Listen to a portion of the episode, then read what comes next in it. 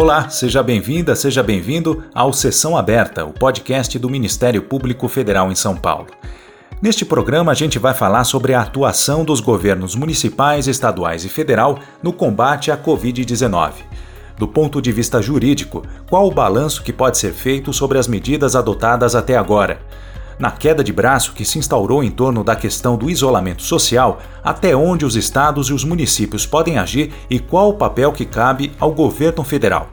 O nosso convidado para discutir esses assuntos é o Procurador da República Jefferson Aparecido Dias, um dos membros do MPF que tem atuado em questões relativas à pandemia no estado de São Paulo.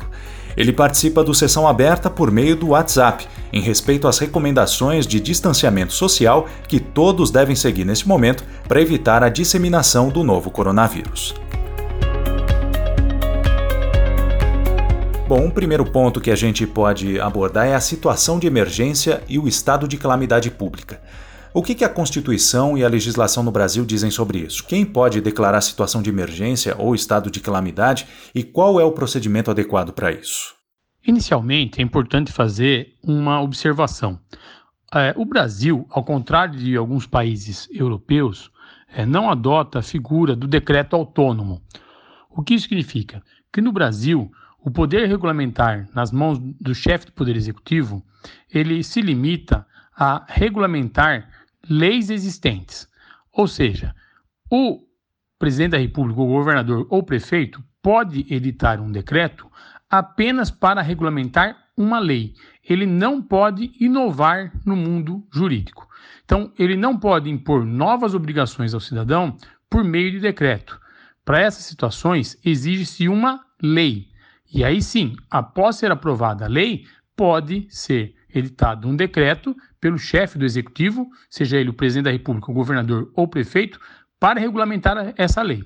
Então, de início, o que nós temos visto é, em todas as esferas de governo é, é a edição de decretos que seriam decretos autônomos e, portanto, seriam decretos ilegais ou mesmo inconstitucionais.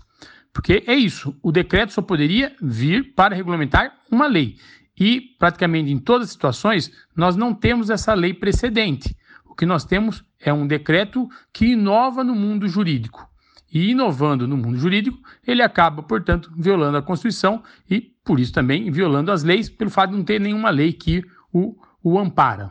Além disso, é importante é, é, dizer que a nossa Constituição não prevê a expressão situação de emergência. O que nós temos na Constituição é sim a situação de calamidade. Sim, a situação de calamidade pública, ela está prevista na Constituição, no caso, no artigo 136, que diz respeito ao estado de defesa. Então, nessa circunstância, né, em algumas situações previstas no artigo 136, é possível a decretação de estado de defesa pelo presidente da República, depois de ouvido o Conselho da República e o Conselho da Defesa Nacional. Aí sim por força de decreto e impondo algumas restrições, restrição de reunião, de sigilo de correspondência, sigilo de comunicação, claro que tudo isso de acordo com a situação específica, de acordo com o que se exige para aquele momento. Então, nesse primeiro momento, o que nós teríamos, além da necessidade é, de leis para impor restrições, nós teríamos a possibilidade de também o presidente da República, por meio de decretação de estado de defesa, aí sim impor algumas restrições por meio de decreto. Mas, da mesma forma que nós não tivemos uma lei definindo essa calamidade pública impondo restrições, essas foram apenas os decretos, também nós não tivemos essa situação de decretação de estado de defesa. Uhum. É, a impressão que dá no atual contexto de combate à Covid-19 é de que as medidas anunciadas por parte do governo federal, é, dos estados e dos municípios têm gerado um conflito federativo que, em muitos casos, até atrapalha as ações de, de saúde pública. Como é que o senhor analisa essa conjuntura do ponto de vista jurídico?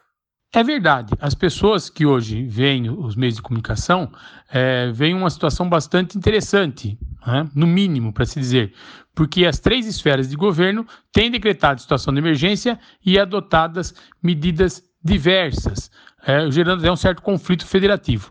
O que é importante nós termos em mente que, em regra, a nossa Constituição ela não estabelece uma hierarquia entre as normas editadas pela União, Estados e municípios. O que a Constituição estabelece são âmbitos de competência. Então, ela estabelece qual é o âmbito de competência da União, qual é o âmbito de competência do município e o que sobra é do Estado. Isso é um ponto interessante. A nossa federação é fruto de um movimento bastante peculiar, porque os poderes foram concentrados, praticamente, a maioria deles, na União que tem o poder de adotar medidas gerais de coordenação. Então, tem muito poder concentrado na mão da União. E nas mãos dos municípios, legislar sobre o interesse local. É, sobra para o Estado é, uma competência remanescente ou residual. Então, ele pode legislar naquele espaço entre a União e o município, que não é muita coisa, na verdade, é muito pouco. Nós não somos igual a outros países, o exemplo dos Estados Unidos, em que a, a, grande parte das competências estão nas mãos dos governadores, dos governos estaduais. No nosso caso, não. A maioria das competências estão na mão da União. É, tanto que o Estado de Defesa, regulamentar transporte aéreo, várias outras temáticas é, estão nas mãos do presidente da República e do governo federal e da União. Agora, na prática, nós temos visto sim uma invasão enorme de competências. Até alguns absurdos jurídicos. Nós temos atos de governador de estado fechando aeroportos federais. Nós temos atos também de governadores de estado restringindo a liberdade de ir e vir, impondo fechamento de praias, o que seria é, é, é o que é impossível de ser feito por meio de um decreto, ainda mais um decreto é, estadual. Claro, não podemos até discutir a possibilidade de algumas dessas restrições serem impostas por meio de lei, mas aí com competências próprias. A maioria delas, como eu disse, nas mãos da União. Agora, tem outras decisões ainda mais esdrúxulas. É, decisões de prefeitos, por exemplo, por meio de decretos, proibindo idosos de sair de casa. É, impondo uma restrição plena ao direito de ir e vir de pessoas idosas, o que também é inconstitucional, porque viola a Constituição é, de forma frontal é, e também é incabível, é impossível. Certo. É, de um lado, há essas ressalvas que o senhor apresenta do ponto de vista jurídico quanto à forma como algumas medidas têm sido adotadas país afora. Mas também existem críticas né, da comunidade médica e científica, principalmente, quanto à maneira como o Palácio do Planalto vem lidando com a crise. Né? E essa, esse embasamento médico e científico teria então motivado algumas ações emergenciais de estados e municípios, ainda que contrariem os parâmetros legais e constitucionais que o senhor apontou. Qual é a saída jurídica para esse impasse? Na verdade, o que nós teríamos que ter é uma, uma digamos, uma coordenação nacional em conjunto com estados e municípios. A própria Constituição estabelece isso. Né? Ela busca essa lógica né, ao estabelecer que cabe à, à União, em certa medida, coordenar, é, planejar e promover a defesa permanente contra calamidades públicas. Né? Lá no artigo 21. Então, é uma competência da União.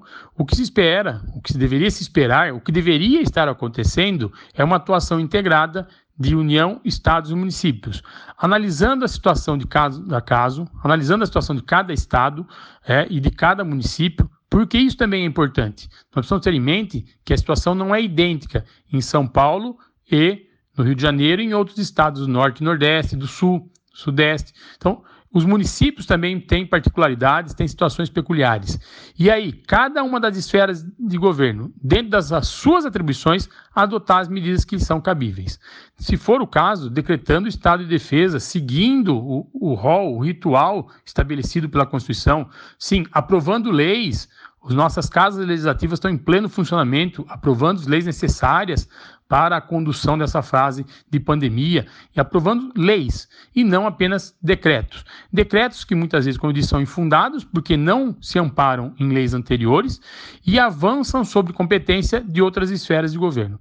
Mas como nós não temos essa atuação integrada e aparentemente os interesses envolvidos são muito diversos daqueles que republicamente deveriam estar envolvidos, seja, a condução do país no momento de pandemia, parece que isso não é o primeiro objetivo buscado por muitos dos governantes, existem outros interesses é, ocultos e não declarados que conduzem o país nesse momento. Então, em razão disso, nós vivemos essa situação de grande insegurança jurídica. O que mais me preocupa, eu sou sincero, vai ser qual será é, o rescaldo disso. É, o que vai sobrar disso? Porque, como estão sendo impostas muitas restrições ilegais, muitas restrições por meio de medidas de normas que eu tenho certeza que mais cedo ou mais tarde serão declaradas inconstitucionais, é bem provável que muitas dessas medidas gerem um grande incremento no, no número de ações. Ah, então, nós teremos uma busca desenfreada por indenizações, uma busca desenfreada por questionamentos judiciais com relação a situações atípicas que foram impostas de forma inconstitucional. Então, isso deve gerar no futuro, um rescaldo bastante oneroso para o cidadão brasileiro. O cidadão que já teve que arcar com as consequências da pandemia, tem que arcar com as consequências de um isolamento é, que não segue muito bem padrões que se deveriam seguir, um, um isolamento que tem uma divergência político-ideológica nele envolvido, então também isso, mas pior do que isso, ainda o cidadão vai ter que arcar com o ônus desses desmandos, desses atos ilegais, desses atos inconstitucionais, porque a conta vai chegar. É, a pessoa que foi prejudicada por essas, por essas medidas ilegais, essas medidas inconstitucionais, provavelmente judicializará as suas demandas e é, existe um grande risco do poder público ser condenado a indenizar. Como o poder público não gera recurso, o Estado não gera recurso próprio, ele administra recurso que angaria dos seus cidadãos, é bem provável que o cidadão ainda pague a conta. Uhum. E, e como fica a situação do SUS nesse contexto? A gente sabe que o sistema é de responsabilidade das três instâncias de governo. É, em uma situação emergencial como essa, o que, que o ordenamento jurídico prevê quanto à margem de autonomia dos estados e dos municípios para definir as ações no âmbito do SUS? Nesse ponto de atuação integrada, me parece que isso também deveria envolver o SUS. É verdade que o SUS impõe, é, digamos, responsabilidades solidárias entre União, Estado e municípios. Mas, mais uma vez, a coordenação deveria caber à União, com a colaboração de Estados e com a visão peculiar, a visão local dos municípios.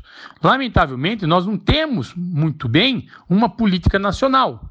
Nós não temos testes suficientes, nós não temos respiradores suficientes, nós não temos uma coordenação em nível nacional suficiente e eficaz. Além disso, em nível estadual, nós temos uma equalização que me parece inadequada. Todos os municípios estão sendo tratados de forma igualitária, salvo algumas exceções, o caso do Rio de Janeiro, que adotou medidas diferenciadas para cada um dos municípios. Então, além disso, nós temos uma adoção, ou seja, de uma postura é, inadequada em âmbito estadual, me parece, porque unificada, sem levar em consideração as características de cada um dos municípios. Nós temos uma falta de coordenação em âmbito nacional e temos uma omissão digamos, no mínimo, do chefe do Poder Executivo Municipal, que, vendo a briga entre Estados e União, prefere ficar quieto e não adotar nenhuma medida. É, ao não adotar nenhuma medida, ele acaba dando sinais contraditórios, ora adotando uma postura em prol ou na linha do que defende o governo federal, ora adotando uma postura em prol ou na linha do que defende o governo estadual. Então nós temos uma verdadeira é, desconexão. Na verdade, nós temos uma atuação totalmente é, não integrada e o SUS, mais uma vez, sofre essas consequências. Os recursos são distribuídos de forma inadequada, concentrados em alguns lugares e faltando em outros lugares, e sem uma gestão mais eficiente dos recursos públicos. Então, em razão disso, nós podemos ter ainda consequências mais graves. Apesar de termos é, condições de enfrentar a pandemia, pode ser que nós tenhamos condições, em alguns lugares, é, até leitos ociosos, em outros lugares, falta de leitos. Seria importante, então, mais uma vez, uma atuação integrada, é, que possamos todos juntos, como nação, enfrentar esses desafios. Que possamos deixar, pelo menos momentaneamente, os interesses pessoais um pouquinho de lado e pensarmos de forma mais republicana. Nós ouvimos o procurador da República Jefferson Aparecido Dias um dos membros do MPF que tem atuado em questões referentes ao combate à Covid-19 em São Paulo.